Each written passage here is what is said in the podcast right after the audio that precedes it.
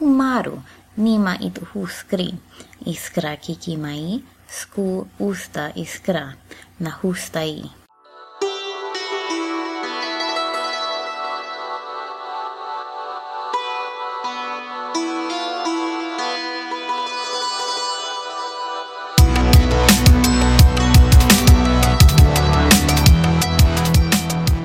Welcome to Conlangery, the podcast about constructed languages and the people who create them. I'm George Corley.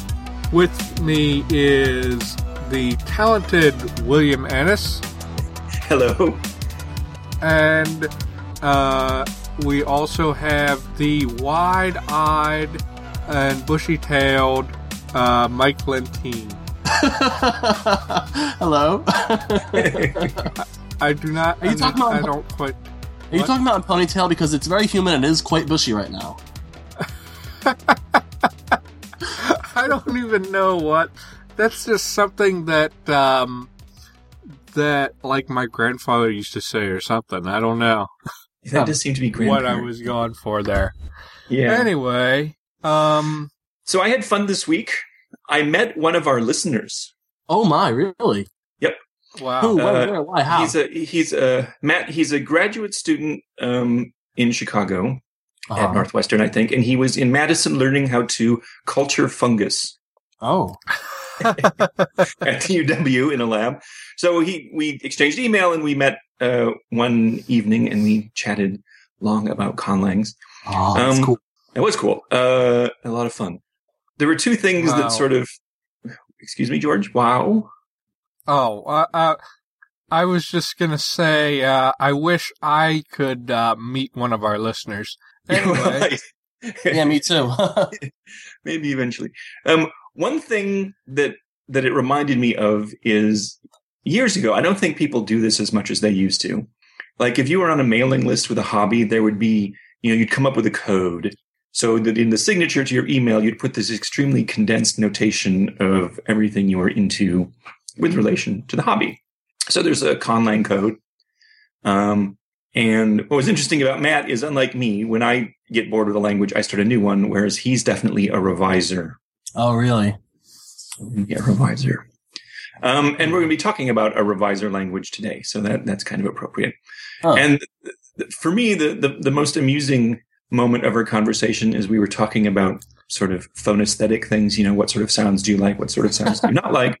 Uh-huh. Um, and he mentioned that he really doesn't care for the English R, Oh, the retro the retroflex one. that rhotic er Yeah. thing. And then I told him about the Yurok language from California, which has rhotic harmony. Oh, really? so that uh, non-high vowels can assimilate and become rhotics, depending on morphology. And the look of pure horror and disgust on his face when I mentioned that was really was really worth it. So I just thought that was interesting how strong some conlangers feel about certain sounds. wow. I don't I know. really was disgusted. I It think- was, it, was, it was like some, you know, a, a dead week-old squid or something had been dropped on the table in front of us. It was quite remarkable. I think sometimes um, feeling against that particular sound comes from the perception that it's Englishy. Because I know that I used to not like. I used to really hate that sound, Uh huh. but then I learned Chinese, which some in some cases it has that sound. Some cases it has a retroflex fr- fricative Right. um, in, Yeah. in place of that sound. But uh, I guess once I realized that it wasn't something that was unique to English, then I realized then it's not really that bad a sound. no, it's not so I- bad after all. it's not so bad. I mean, it, it is a bit unusual. The sound is. I, I think. Well, I don't know. Yeah. Maybe tell us exactly why he feels that way about that sound. But um, I, I'm not sure that it was entirely because it's English. Right? Lots of people use lots of English sounds in their conlangs, and still there seems to be a wider hostility to er, just like there is to ash. Yeah, I'm not a fan of Ash. Yeah, no one, no one seems to be. But I'm, I mean, I'm trying to get around it. I'm trying to get over it. But then a lot of a lot of conlangers are rather fond of the th sound. Right. Yeah. I, I like it. I, I even like fact- I like the voiced one actually. The Ev, The- I think believe. Is it Yeah. called I think, but both of them are fairly uncommon, if I understand. But Yeah, but I um, can- I see the ev at least in Spanish when the d you know becomes uh, weakened, like Right. you know. So and in European varieties of Portuguese. Yeah. Yeah. Yeah. Uh, I, I can't really talk much about that because, you know, I have, uh, the in Iorio and it looks like both of its descendants are going to have the sound as well. But yeah, I'll try not to make too many other languages in that world have that sound. Once I get around to making those. Probably. see, I have them, yeah. but I have I have a good bit of non-English sounds as well. So I feel like it's a it's an okay mix, and there are some English sounds that I don't have. So Mm-hmm. So anyway, that was that. That's um, that's nice that you were able to meet somebody. I think you know once I get to um, once I get to Wisconsin, we'll have two of the hosts in the same place. We might be able to arrange for more of that kind of thing to happen. right? Sure. Sure. That sounds like a cool. I think Uh, I, I'm I'm been trying to remember and sort of racking my brain, but I suspect that Matt was the first hobbyist conlanger I have ever met. Right, I hobbyist met- conlanger. I mean, Paul Frommer I've met several times. I'm not sure what I mean. No, I'm, I'm not sure I know what you mean. I mean, Paul You mean in real is a life, professional. right? Yes, in real life, face to face, not Oh. virtual. Oh, I understand now. Yes. Yeah, I, I, uh, I'd like, I'd like to use the podcast as an opportunity to meet conlangers face to face. That'd be Although awesome. I, I will try to make it out to uh, LCCs if I can. Yeah. Yeah. um. Anyway, we've uh, digressed a little bit far on that. Um, it's a, it's That's a, all right. it's a nice topic for conversation. Uh, but we do Yes, have sir. to do an actual show. Well, with our new Uh, out, with our new layout, it seems like it's a lot shorter, and now so we are, are not as pressed necessarily. Yeah, we can BS a little bit, but we do want to talk about, uh, as people should know by now, we've just, we've recently changed the format of the show, so we will not have a linguistics topic on this particular episode. Instead, we are just going to talk about a feature to- conlang, and we've got one that we can talk about pretty far. We're going to talk Uh-huh. about, um, I guess this is, could be as close as you could get to a uh, a classic within the the the hobbyist sphere, not counting uh, Tolkien stuff. Um, although this guy is very much influenced by Tolkien stuff. Yep. The we're going to talk about amman îar. Um, and it was created by what's the name of the author? William David Bell. David Bell. Okay. And so we have this site with white text on a black background. Sorry, I just had to mention that. Uh-huh. Um, and William, you say in your notes this is like a 30 plus year project. Whew. Wow. So, Right. So this is one of the, the things that, that we, I mentioned earlier.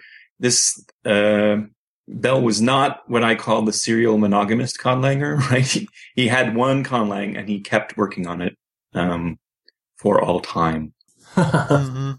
Um, unfortunately, the inventor has died, Mm. um, Yes. early in this century. So there's not going to be anything new. And as, uh, David mentioned in one of our shows or well, whatever, um, there's a lot of information about the language which is locked away in notebooks. So short of that being scanned or put online or something, we, we only have what we see in front of us. Yeah. But it is it is sort of a a, a classic of the genre. Um, and one one thing that I'm just going to talk about from time to time a little bit to focus on the and the people who create them, sort of part of the tagline, is it represents sort of an interesting stage in the history of conlanging, at least in the anglophone world. hmm Um, there are a number of things that I see. I'm like, oh yes, that was very popular for a while on Uh, Conlang L. So not not so much. It just it showed. It's not like it's um, he ever mechanically just grabbed something and, and stuck it in place. It's just I think he's one of the first people to really push on like ergativity, which we're going to talk about more, and and a really deep thinking about ergativity. Not just I'm going to do ergative absolutive, but a lot of Yeah. um, thought Mm. went into uh, sophisticated thought. Non not not just surface thought went into what he did. Mm, Uh, and I have to admit, for years, I've just found the language daunting. Yes, Um, but it's not so bad. I mean, it's not so bad when you hit It's- it. It's, Huh. there's a lot of material. The interlinears can be a little dense. Mm, Um, mhm. and as the the layout is very deeply period.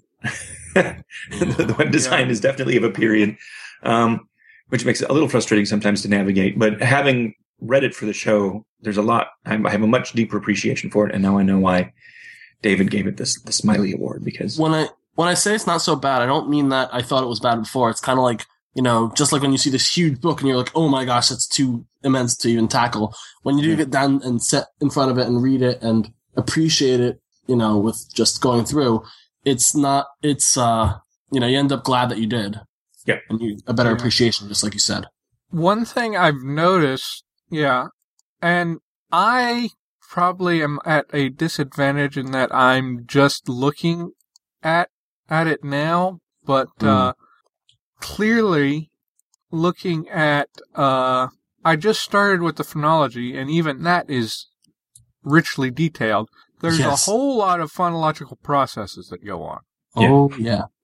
Yeah, I mean, an interesting point about the background is, and the whole thing is deeply inspired by Tolkien. yeah, you can definitely see that. Yeah, the founding myth kicking things off comes from, you know, Tolkien's world. The idea is some elves tried to flee and got shipwrecked someplace far away. Mhm. And this is the history of the language. His preoccupation was phonesthetic concerns. Um, and uh, a bunch of other things that I'll mention as we go through that l- look very much like Tolkien's language. Now, what's interesting is he didn't use, except for a few borrowings, any existing Elvish vocabulary for the Mhm. most part. He generated a huge list of roots and worked from that. I mean, like he had a computer generate roots and he worked Mhm. from that. But obviously, within that framework, he imposed a lot of decisions that produces a similar result and a similar effect. Now, when have either of you ever gone with that um that method of having roots produced and then working from there? Oh yeah. Um, not in the historical way that Bell did. Mm-hmm. I mean, I do use word generators to keep me from overusing certain sounds.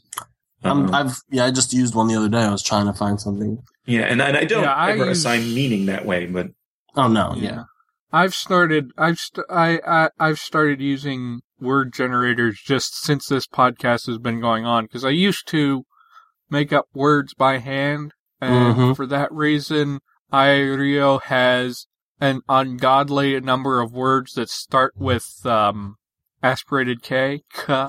yeah. So uh, I don't know why that it was originally a voiceless K, and for some reason I just start with K, K all the time. I don't know why. So A lot of my uh, words. yeah, it's a very good idea to use a word generator. Um, no. Uh huh. I'm sorry. Go on. Um, so anyway, yeah, this, in many ways, this, um, this language, it sounds like an Elvish language. Uh, you see, you have words like aldare, eldaire, uh, you know, and, uh, let's see, what some other, other examples he has. Um, oh, I don't know. I'd have to look at the um Endar, Nerion, all sorts of uh these um these words, but he also in the grammar it's not really like that. Like uh not even a little. it, Before- it- it's uh-huh. ergative absolutive, Uh-huh. Uh huh. I note. And Yeah, um but it doesn't also have um I wrote my notes down. It also has uh it shifts sometimes when based on the uh is it animacy? Like there's where is it? Yes, the animacy hierarchy. The pronouns have a different alignment than Yes. Right, Oh, right. And there are other things. Let's. I want to say a few more things before we get to the ergative absolutive thing because um, that isn't an important part of, of the language. Um, Well, for um, me, Uh huh. the the sort of top level impression of the language, having a chance to stare at it in more detail, is that it's a, a really interesting mix of highly naturalistic stuff with then other corners of the language which struck me as very artificial and over specified, almost almost to an Eng degree for a few things. Hmm And we can talk about those a bit when we hit different parts of the grammar. Um, before we depart from the um the ph- phonolog- ph- phonology phonology, um, also another thing that really when I was reading, I didn't know he had influence from the Elvish at all, but I bells started going off when I got to the lenition and some of the um, phonological processes and the polarization. And those really just started like, whoa, hello there, I know you. Yep, from Welsh and and Yep, all, all Sin- of them. Sindarin, mhm, Yeah, Sindarin. Yeah, I mean, Well, there are several a- things that comes from Sindarin. The funness that it concerns the umlauting pluralization. yeah, Um, the definite article is highly elaborated in this language, but it sure looks in origin like it comes from uh, the the Tolkien Elvish languages. mm, yeah. Uh, well, he does have a dedication to Tolkien on the front page, so that's a clue that uh, yeah, that may have been an influence. He also Yeah, has but- a ded- dedication to Hildegard von Bingen, though, too. and we got from the yeah, yeah. the patron saint of conlangers. Yes. So, do we want to get into the ergative absolutive stuff? well, is Uh, it? sure. I suppose. Um, he discusses a lot of this in his preliminary Concepts, right? Yeah, the preliminary concept section. And what's interesting is, as we've hinted at before, is it's not just that it's ergative absolutive. Yeah, I really wish that somebody could go through sometime and keep track of trends and do timelines, especially on Conlang L and then the other forums as they developed, of what sort of features become popular. Mm-hmm. And there was a while when you could not ever read your email without seeing some discussion of ergativity, Hmm. Uh, practically. Um, You know, we have computational linguists in this thing. I think somebody could take the corpus of what Conlang L with the dates and search it for. Maybe they could. Maybe they could. That's someone who's into that can do that. That would be great because the archives are mostly public. I mean, some archives are lost, but yeah, no, that would be interesting.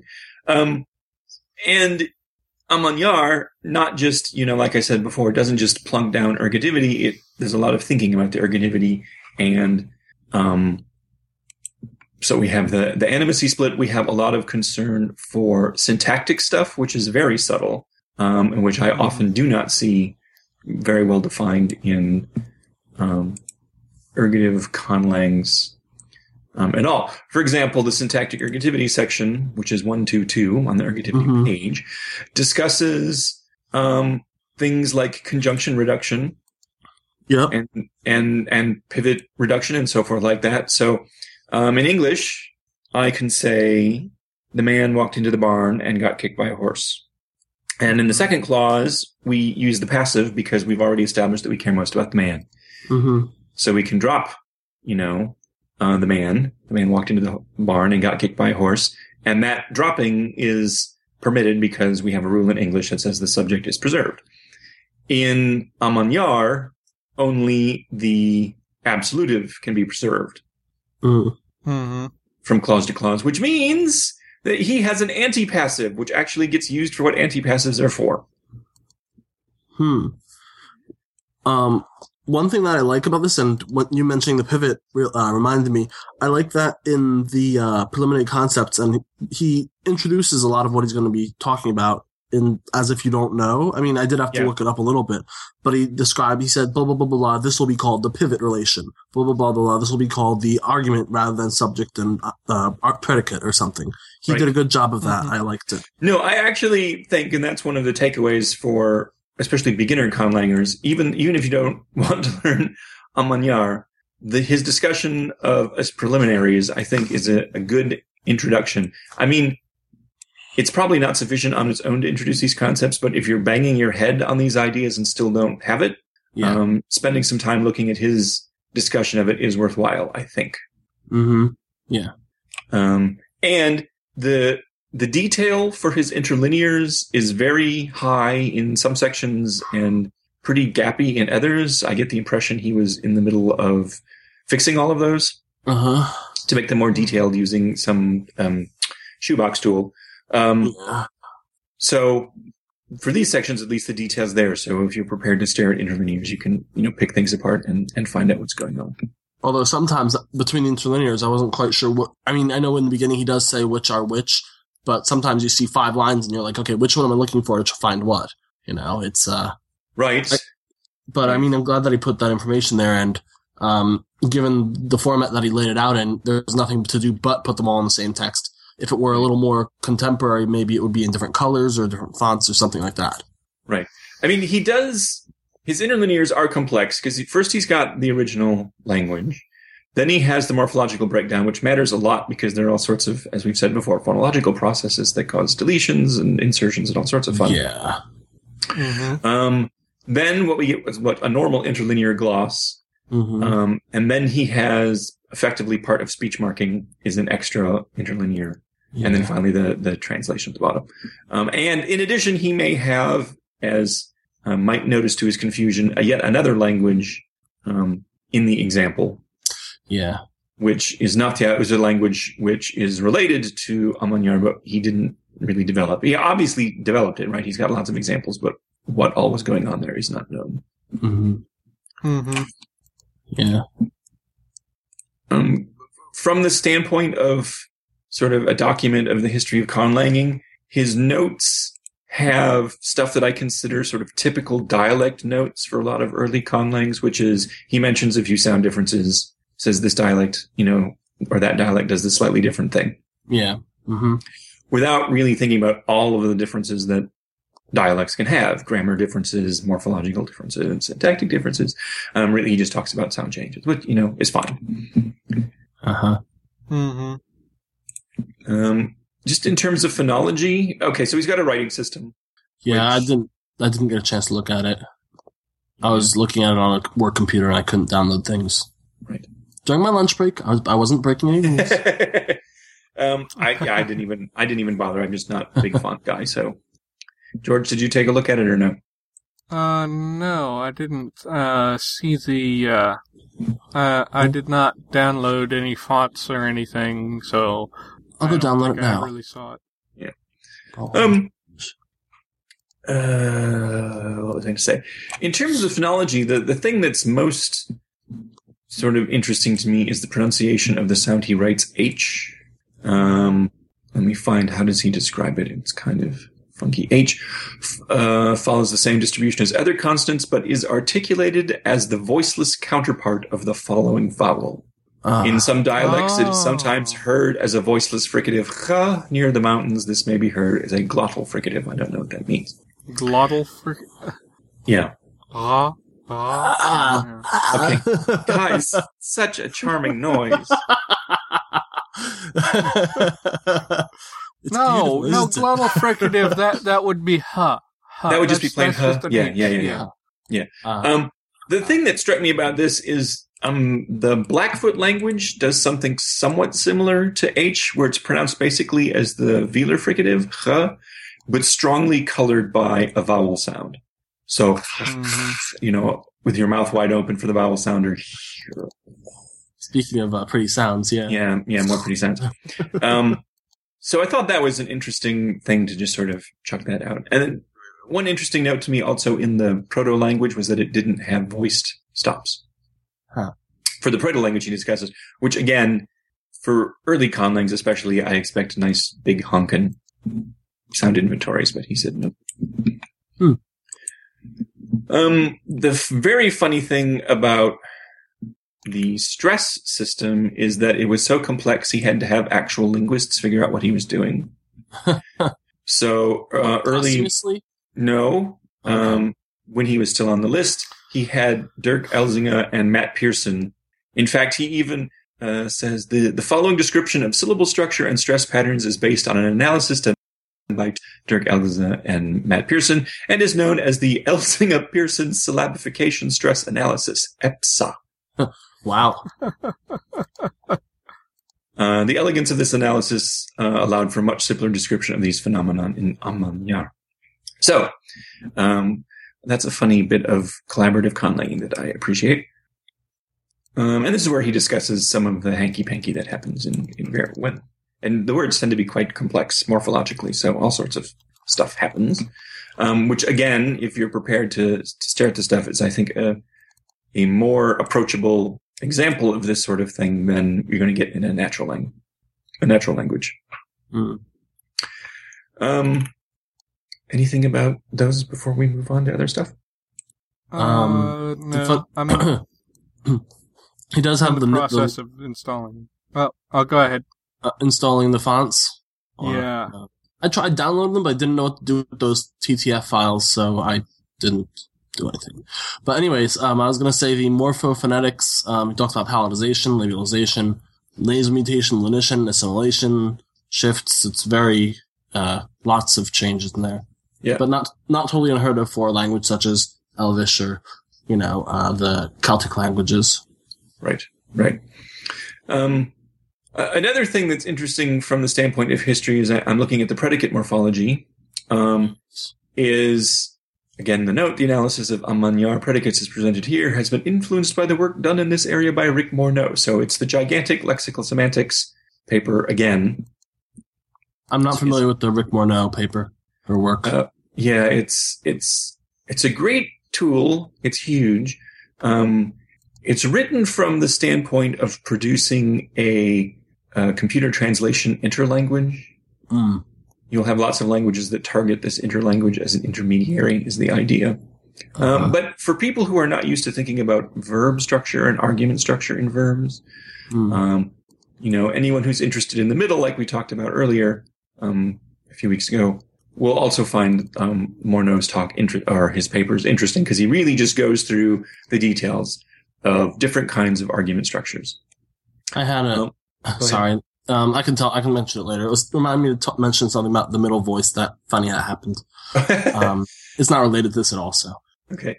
Um, and within his verb system, we have one of the, the first examples of extreme, sort of a very schematic system, which I consider unusual, a highly, unnaturally regular.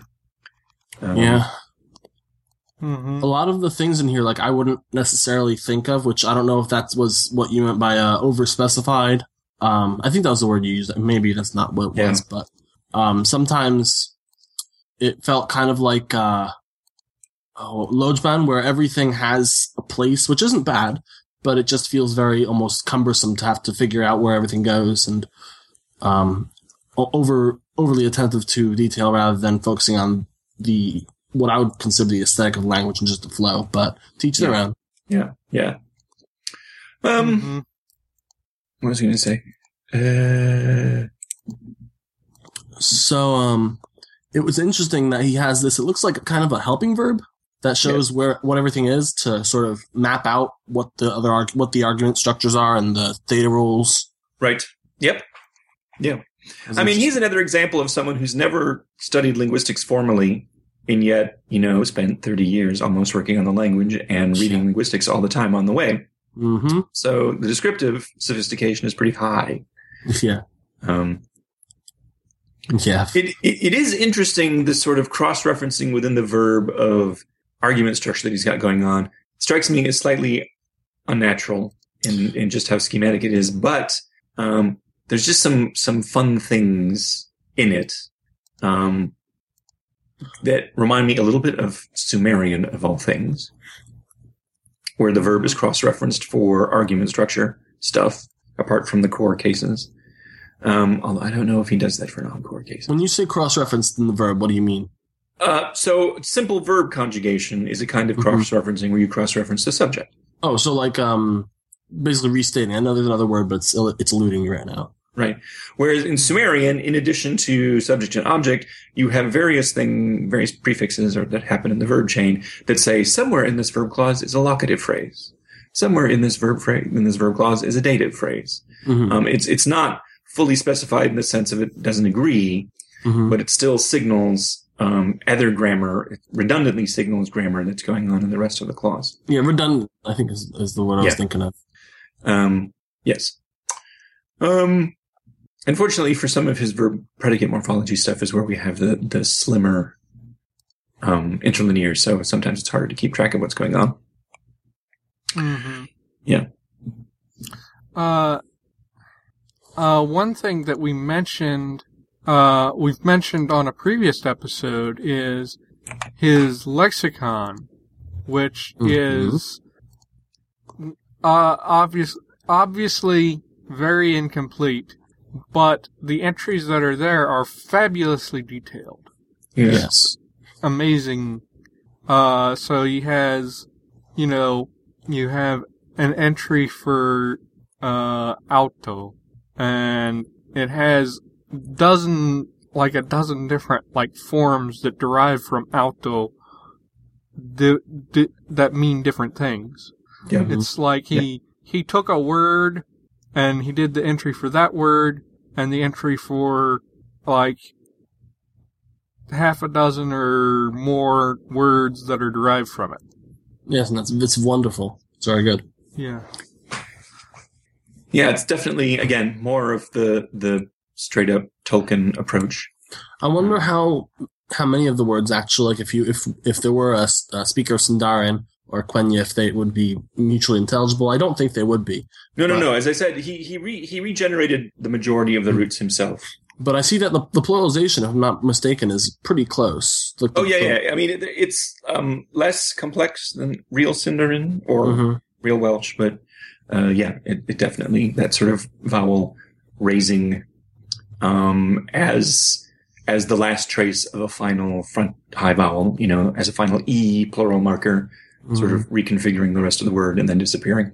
hmm Um, I wonder if I wonder if I won, if when he started he had the final e and then it it got evolved out over the three decades, or if he had it as the uh, raising and then later on explained it by means of saying there was an e that was deleted. I don't know. I really don't know. We don't have the earliest stages of this language, and considering how long he worked on it, I think we can we can assume that the earliest stages of the language were much simpler. He's worked on this longer than I've been alive. Yep. Well, he, you know, this this language is old, this language is older than I am. It's good. wow. Yeah. Um, and a, and a non-trivial chunk of my age as well. So by the way, I've installed his fonts. I cannot get his actual um, letters to appear. yeah, I'm guessing it looks probably like the like a Tengwar is my guess. Is it on Omniglot? I'll check that. What? frantic typing noises. Um, Um, another thing that is strangely unnatural to me is adjectives. Mm. in that there are adjective classes. So every adjective has some sort of prefix which specifies or constrains the semantics of the relationship. Um, so you have a special prefix on all adjectives relating to color, Mm. on shape, on count, on age, on origin, um, material description, so on. I mean, there's a bunch of them. Uh, Yeah, I see that. Yeah. And I don't know what effect he was going for there. If this is supposed to be Mhm. purely a derivational element, but as it stands, it strikes me as highly Lojbanish. And this also might be a uh, fallout from the Rick Morneau lexical semantic stuff. Hmm. I mean, even you, if I were going to do a system like this, I would, I would shake it up a little bit. It's just, it's, you know, constant vowel prefix, which granted produces all sorts of fun changes in this language, but still. Yeah, I mean, I can yes. I could see something like this happening. Like, um, I, it kind of reminds me of if I were to do something like this, I would have probably thought of it because in Chinese you have the d, and I would, I guess it doesn't seem too unnatural for there to be something else if it's a different type of modification. Like if it's something that's intrinsic or something that's um that can be changed, I could see that kind of shade happening. Sure, but this is much more straight up semantics. right? Yeah, you're Each- right. It is. I mean, right? You know, if, to say a house is large or small, the root for large or small must have a special prefix saying this is about size. yeah. hmm I think sometimes he just kind of he went a little kitchen sinky on this, um, in terms of looking at his uh, quote unquote adjective classes. Yeah. Mhm. I don't know if you really need to have all these. They're they look like just semantic um, what? Uh huh. things that are a- attached. my guess or what I would my comment on it would be is it seems like maybe he and uh I would guess it looks like he want didn't want there to be the same two things used for the same like uh prefix. I mean, I could see where if you had maybe the same a lot of homophones and the word needed to be distinguished what your meaning was by these prefixes. But um, just as it is, it seems almost like Yeah, and it's, Hmm. I don't think so because I mean, for example, he has the root for the sense ancient mhm, or seiron mhm. already means ancient. What possible extension of that meaning into Yeah. its other semantic fields is possible? You don't need the law there. You would expect the default sense to be. yeah. I mean, Like- I, in, in his defense, hmm many people on first exposure to Rick Morneau's lexical semantics gigantic document succumb to the same thing. Certainly I did. Okay, I'm- it sounds kind of like you're talking about when you you know the first time you look at like the the like look into into the sun, you get burned and you you know you go a little crazy for a bit. Um, I'm. We do not recommend staring into the sun. The Conlangery podcast will not be held responsible if you stare at the sun. My Conlang is so cool now.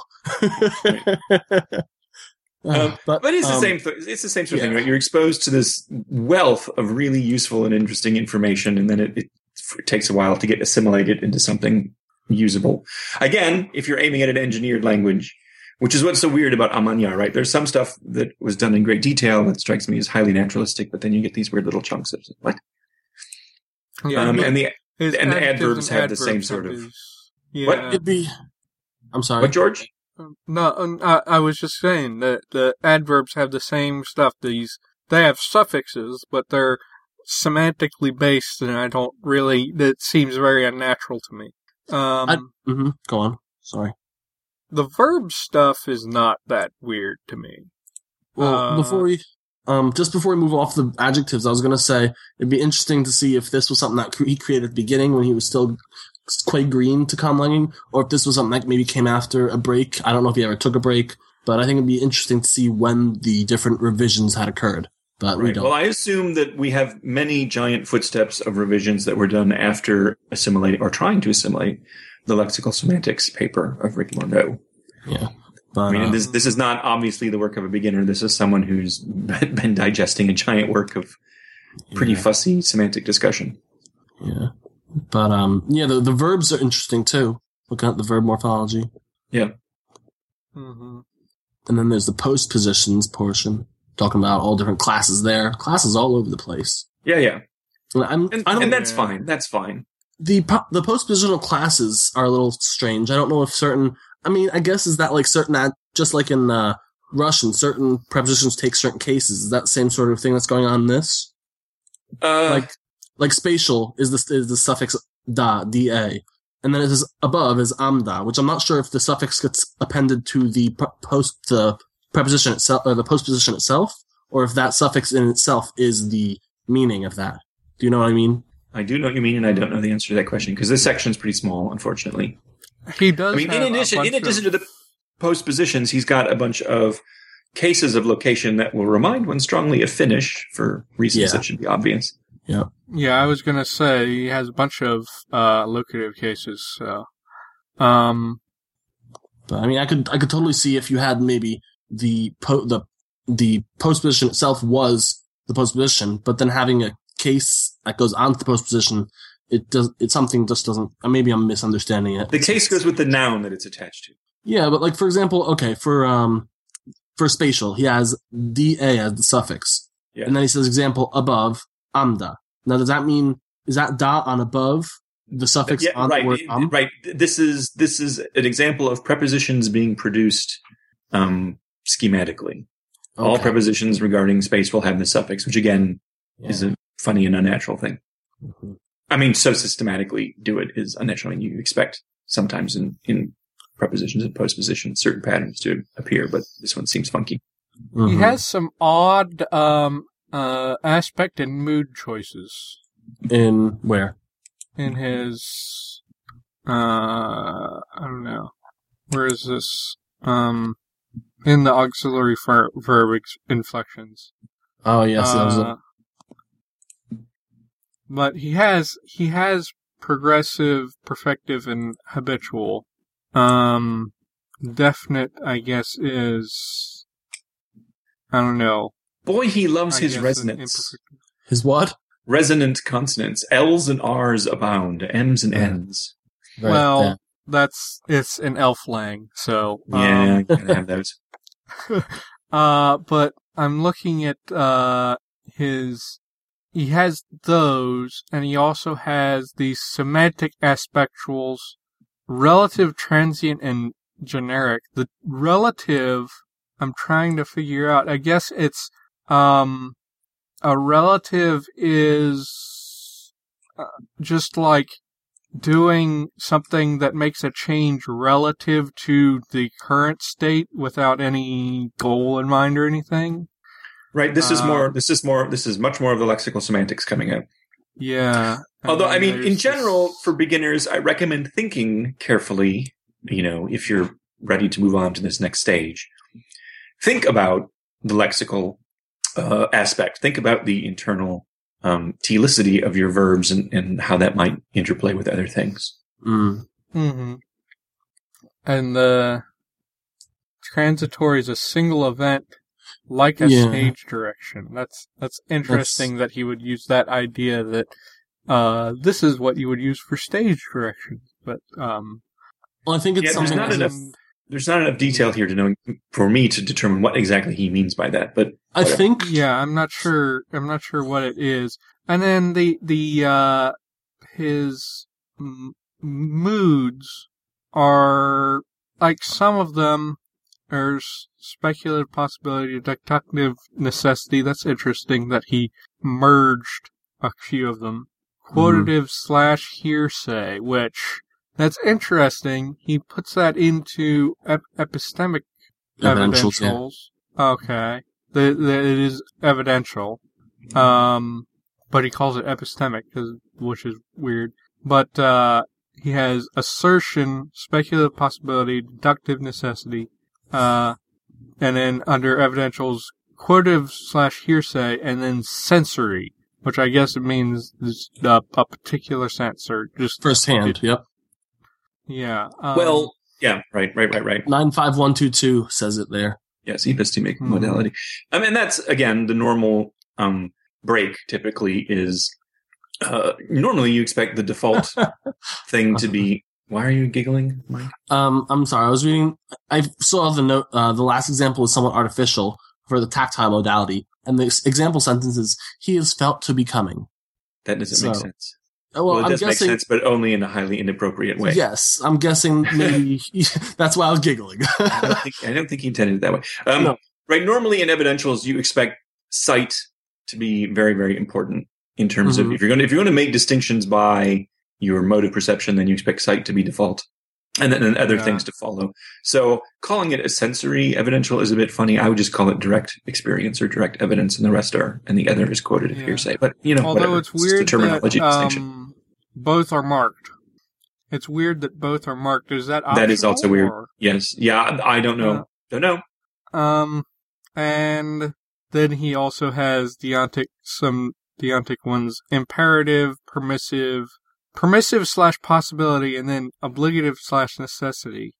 It's like he has two necessitives that also have different um different secondary meanings. I Hmm. get that there's not really enough information on these things for me to figure out because when you're doing moods, you have to kind of figure out, okay, how does the mood interact with all sorts of other semantic things to actually create the meaning because of Right. just the way and with other and with other things that have been said, which we don't have big complex examples in this language.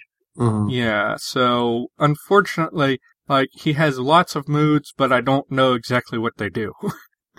um, and then he has polarity. He does mention the scope of negation. That's interesting. Mhm. That's good. Yay, Um, we, we approve of that. yes.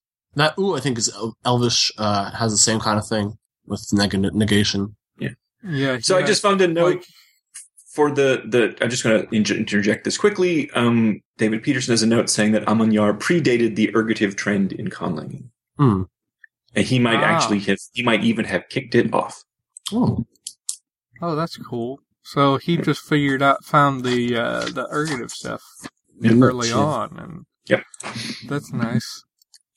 Um, I don't know, looking at the postpositions again now. Um, yeah, those suffixes go on the post position itself.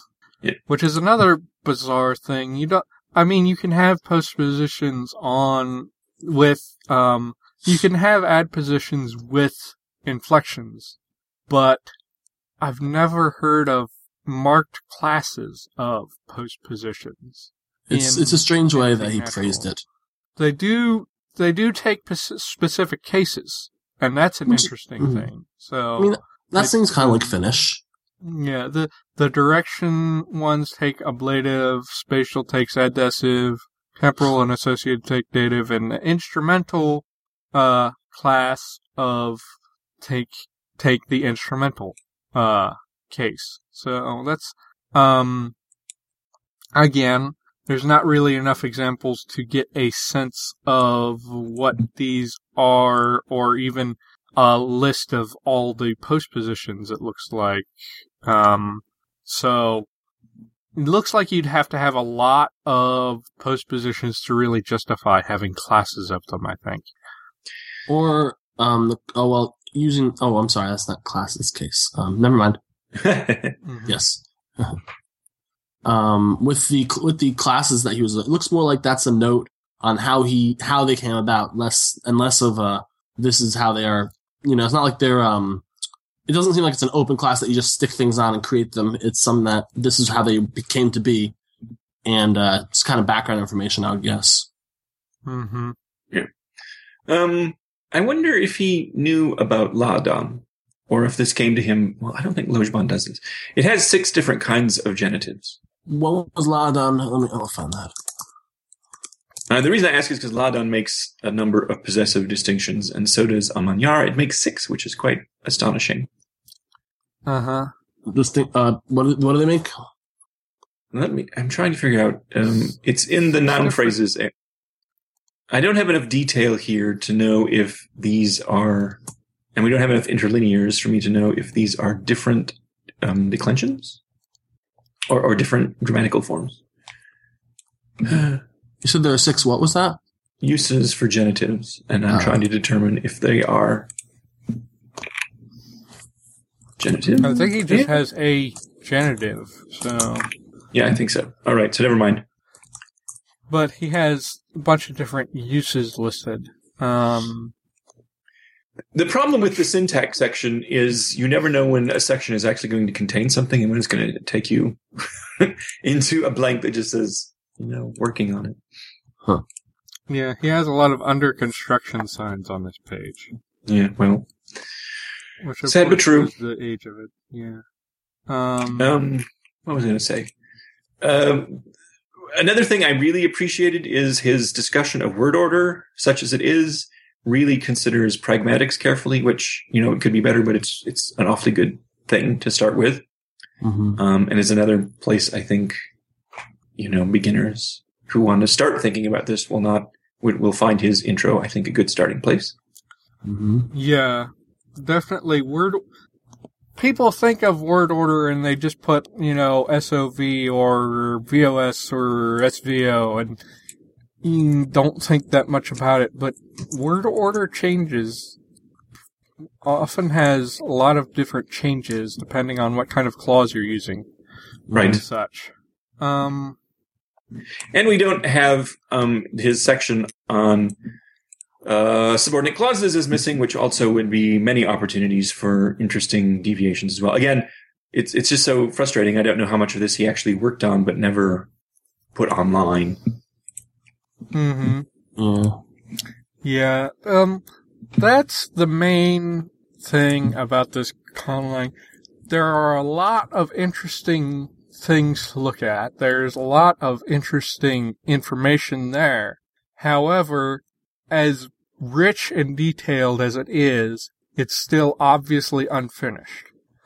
Um, there's just, and yes, you, this, this is true. You cannot really finish a conlang, but there's obviously sort of gaps and stuff in what we can say about it, and unfortunately, unlike many other conlangs, we can't actually have the author come on the show. Alas. No.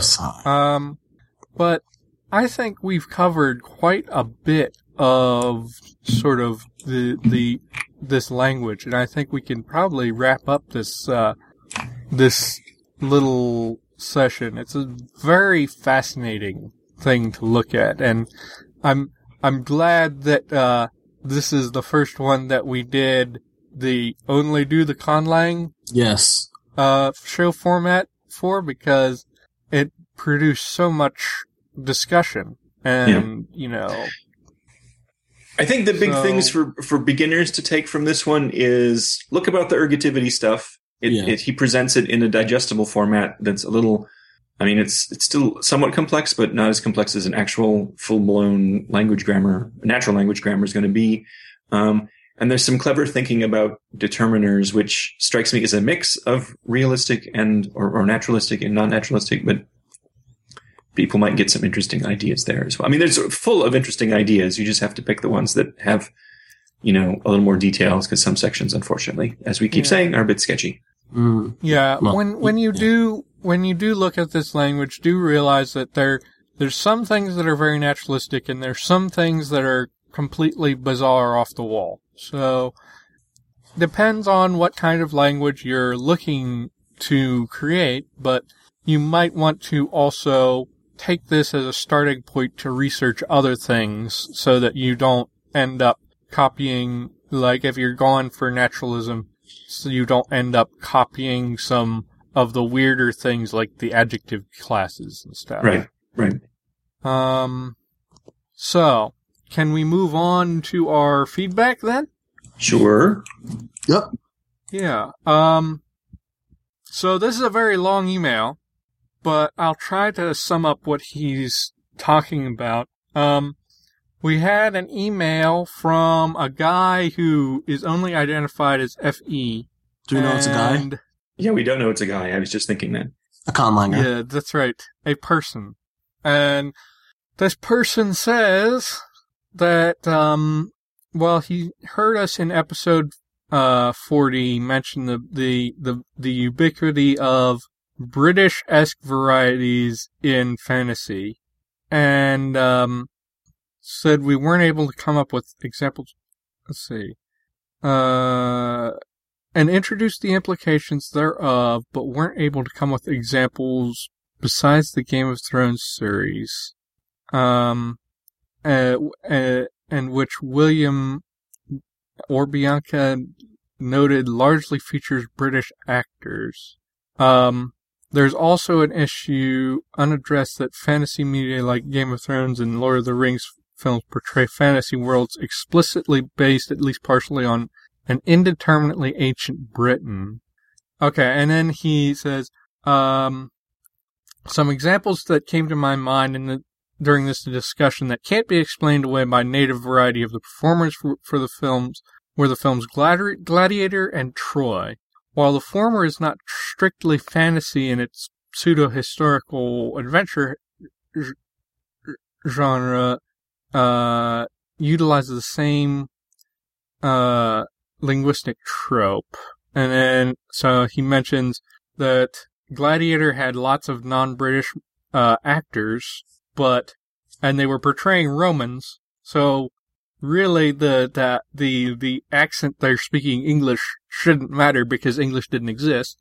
Uh, and, uh, he also mentions that the dialogue in Troy uses const, features constant use of the term milord, uh, and it shows up a lot in fantasy and historical films, but he thinks that that's, that term is not, was, was not used as a general address for anybody who didn't have the actual title of lord until very recently. Right. So again, Anyway, it's it's uh, he's talking about using certain sort of artificial Certain- hyper Britishisms as a marker of genre. Mm. Yeah, a lot of uh yeah, a lot of affectations. I will say that Game of Thrones, from what I've been able to gather, um, they did actually specifically tra- have to train actors to specific accents because they actually used different regional accents of Britain for different regions of Westeros. I have to see that. Um, oh, I have to see Game of Thrones. Yeah, um, like people in the north speak with a much more uh, northern Britain sort of accent. Uh, mm, people from Lots of uh, planets have uh, a north. Lots of planets Uh, have a north. Yeah, sorry, it's a Doctor Whereas- Who joke. I apologize. Whereas people, the the Southrons, particularly around like King King's Landing and Casterly Rock, have um, accents that are a bit bit closer to received pronunciation. Though it's very, it's kind of hilarious to me that the uh, the Lannisters have H dropping. Did Why you is that, that? hilarious? Why is that hilarious? I don't. well, it's just that they're they're they're like the most um like they're the most lordly and like um the richest and and arguably the most powerful people on the continent, but they're using this feature that's often associated with like uh lower class. poorer people. Well, I don't want to say. Yeah, I know better than to talk about British dialectology in public. Yeah, I'm probably I'm probably uh we'll get mail. horribly offending somebody. I shouldn't, I shouldn't say anything about it. Oh, my Uh, only exposure has been in My Fair Lady, so I, I I say ahead of time I don't have any direct experience with that. I apologize for saying that. That's very very bad of me to say, but Shame on you. it seems like H dropping is something that's often sort of uh, maligned. So it's funny that they have that have it to me. Maybe maybe somebody who's British can correct me and say that oh this is just something that would be in the sort of Wales region or whatever's uh, equivalent to Casterly, Casterly Rock. But Mm. um, that Westeros is like explicitly shaped like Britain anyway. Um, the and um, Lord of the Rings is based is based in British mythology or Celtic and Germanic mythology, and it's supposed to be sort of a mythology for Britain in some ways. So I understand that. The examples from Gladiator or Troy, that's obviously just more just Kunstsprachen thing that they're they're showing the genre. Yeah, and a, by the way, uh, I, I, this email closes with "Thanks for making the podcast. William's brain is a sexy beast." I don't understand that. that, that, that makes me Uh, anyway, I don't know. I think um, it's just there's there's just a thing of fantasy is British accents and science fiction is often American accents. I think often, sometimes they have. British accents in Yeah, yeah. in in sci-fi, but Mhm. like I know that there were there's often Mm. like like in Avatar they had they made the uh the Jake Sully an American, but he's an Australian actor and they trained him to to to speak as an American. He didn't do perfectly. perfectly. No, I Yeah. think it seems like usually when there's a non-British or American accent, it's mar- it's marked. It's there for a reason. Like I, one thing I remember in uh, League League of Extraordinary Gentlemen, uh, Captain Nemo had an accent in there, and that was part of the like it was very distinctly for his character. Um, I'm I'm thinking I'm trying to envision if there were a fantasy series where they were all speaking with say a Russian accent or a or um, you know like a oh, I don't know, if they had like a Spanish accent, it seems almost like it'd be, why do they all have that accent? But when it's a, they all have a British accent, I don't find myself asking the same question. Right. You know, it's definitely genre expectations. It's funny to think about weird pseudo hyper British isms as the Kunstsprache for fantasy, but often it really is. Hmm. Yeah, it's it's it's odd. I I I'd like to see some fantasy that had people speaking in American accents. That would be kind of fun. Maybe it has to do with, uh, I know, doesn't steampunk usually have the uh, Victorian, um, like Yeah, era but thing? we, we, we don't have, yeah, steampunk is still sort of as much a fashion event as it is a literary or other, you know, sort of performance um, Yeah. event. So I don't, I don't think the great steampunk movies have been made yet. Actually, the only one I can think of is, is maybe Sky Captain: The World of Tomorrow, Hmm. which again, British and English, uh, Well, American accents, rather. Um, I should say, uh, what was I going to say? Um, this idea of using the British accents in fantasy, I think part of it derives from the fact that sort of the, the modern idea of, uh, fantasy is the, our modern fantasy literature basically all sprang from Tolkien uh, in some way. Yeah, I don't think Um, it's that. I think it's the fact that Americans Yeah. have never had overt, and at any rate, royalty. Mhm. That's true. okay. So, Right? So we have to plunder the culture of another land to to to sort of convincingly fake that. Anyway, Americans would getting- never do anything. Would never do that. Right. As we get a little far from the conlanging topic, but yeah, Yes.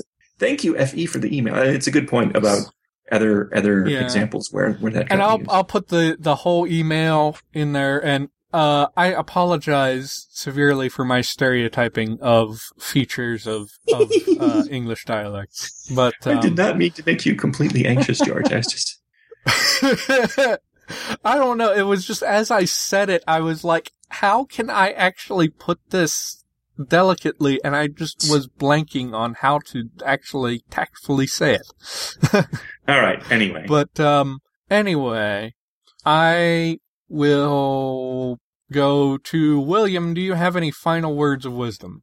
not this time. All right. Uh Mike?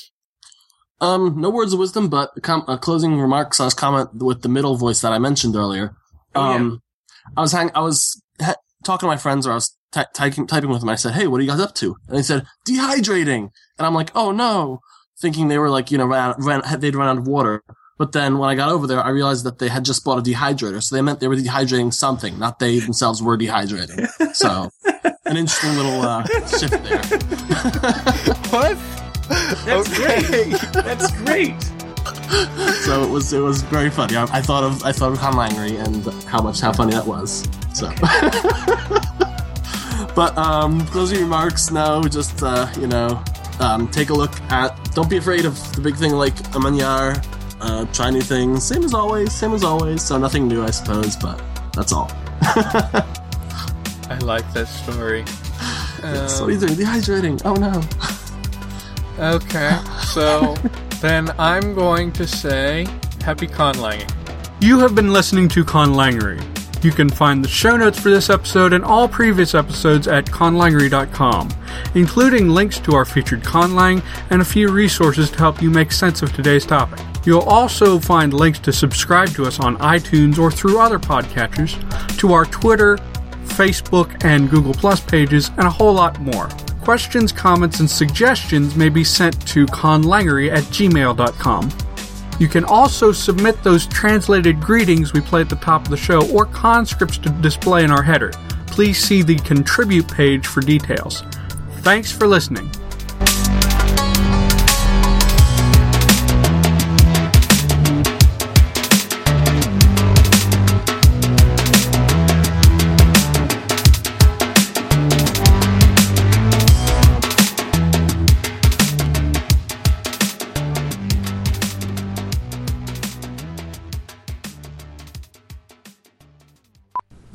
Today I'm doing okay. My allergies are kind of crazy, so if I hear me muting periodically to blow my nose, by part, excuse that, please. That's fine. I didn't think that'd be appreciated as a, you know, a nasal. Would that be? A nasal? Yeah.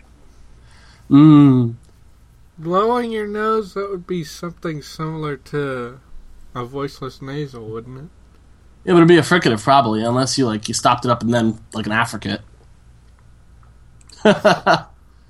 oh yay! Well, that's weird because the articulator then is is mucus. Anyway, It depends how forcefully I you look blow. forward to hearing that in the outtakes. If your septum is vibrating, then it's actually like a like more of a like a something different at all entirely. The articulator is mucus. Okay, nice. And I have one surprise to talk about when we start recording for the show that is in fact conlang related, but I'm gonna just Oh. for amusement's sake save it for when we're okay. in in medias res.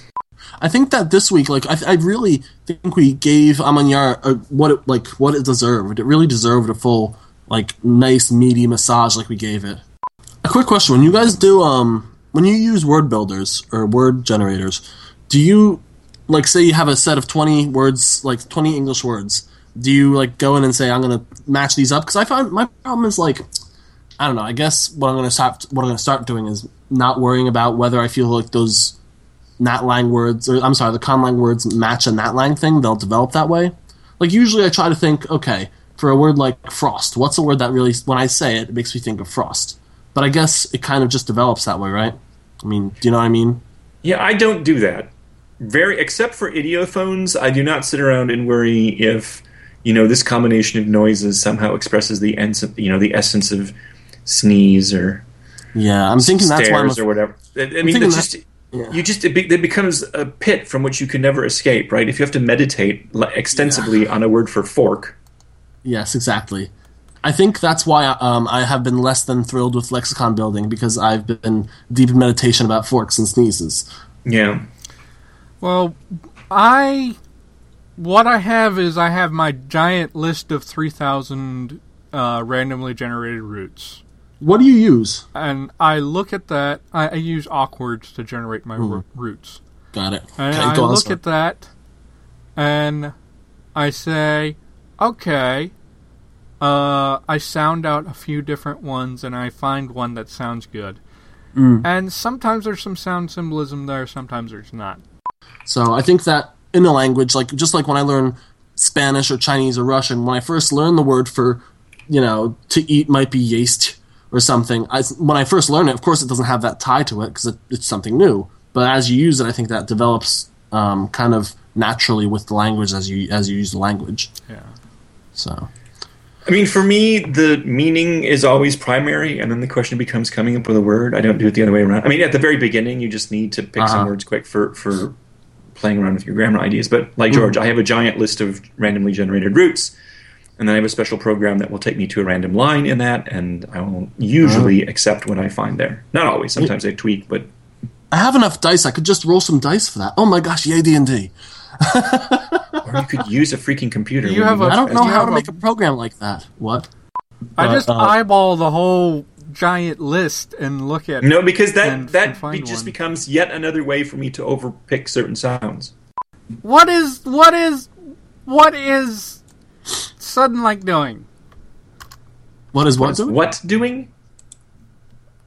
My ISP is not letting me go to FrathWiki. Is it up? Uh, I My was just. ISP hijacked the page. I got the Frathwiki. Okay. Uh, why is Suddenlink hijacking FrathWiki? How do you know it's Suddenlink? Because it takes me to a Suddenlink page. Here. Hmm. What Maybe is I can show Suddenlink? That's his ISP. I don't need to see George. That's fine. Is that like Chrome? It takes me to search.suddenlink.net. What's an ISP? I know it's an internet That's service. internet service like provider. It takes it it takes me to one of their it takes me to a ah. link farm.